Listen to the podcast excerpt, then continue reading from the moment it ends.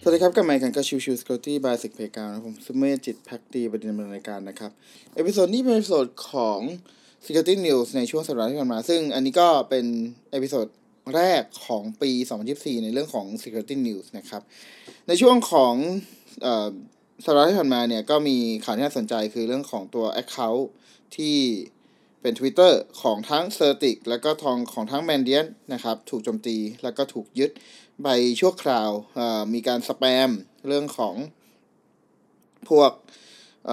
การโอนเงินพวกต่างๆนะครับ ใน part นี้เนี่ยเป็น part ที่ตัวของระบบนะครับ ก็ได้เอากลับมาหลังจากที่ผ่านไปสักประมาณ 6 ชั่วโมงโดยประมาณนะครับ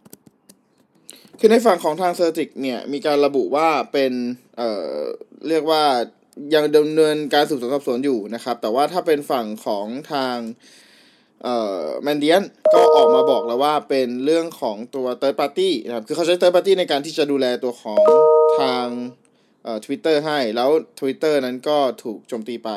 ซึ่งใน part นี้เนี่ยมีการระบุว่าอันนี้คือ enable two factor authentication แล้ว แต่ก็ยังถูกโจมตีอยู่ ยังไม่แน่ใจว่าเกิดอะไรขึ้นนะครับ ดังนั้นก็ต้องรอในเรื่องของการตรวจสอบหรือสืบสวนสอบสวนต่อไปนะครับ ทางฝั่งของทั้งเทอร์ติก แล้วก็ทางฝั่งของแมนเดียนก็พูดเหมือนกันว่า เดี๋ยวจะรีบดำเนินการเปิดเผยข้อมูลหลังจากทำการตรวจสอบแล้วนั่นเองนะครับ ซึ่งทั้งสอง Account นะครับ ไม่ใช่เป็นเฉพาะแค่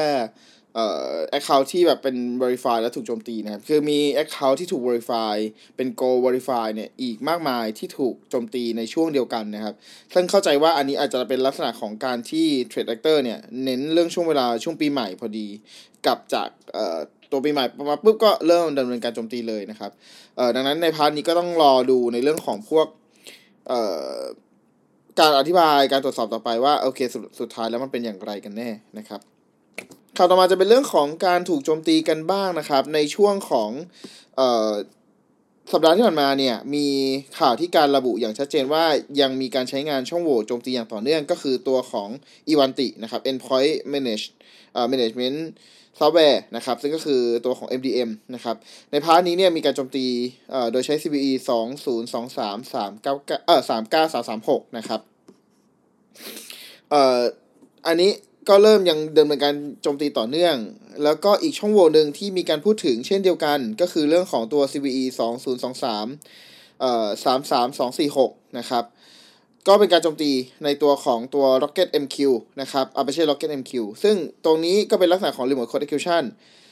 ทั้ง 2 ตัวเนี่ยมีการเปิดเผยช่องโหว่ออกมาหมดแล้ว แล้วก็ออกแพทมานานมากแล้วนะครับ แต่ก็ยังมีการที่ถูกโจมตีอยู่นะครับ ทั้งนี้ทั้งนั้นหากใครที่มีงานใช้งานตัวของ e v a n t i แล้วก็ตัวของทาง Apache Rocket MQ ก็แนะนำเรียกอ่ารีบดำเนินการวางแผนอัปเดตโดยด่วนละกันนะครับ ในช่วง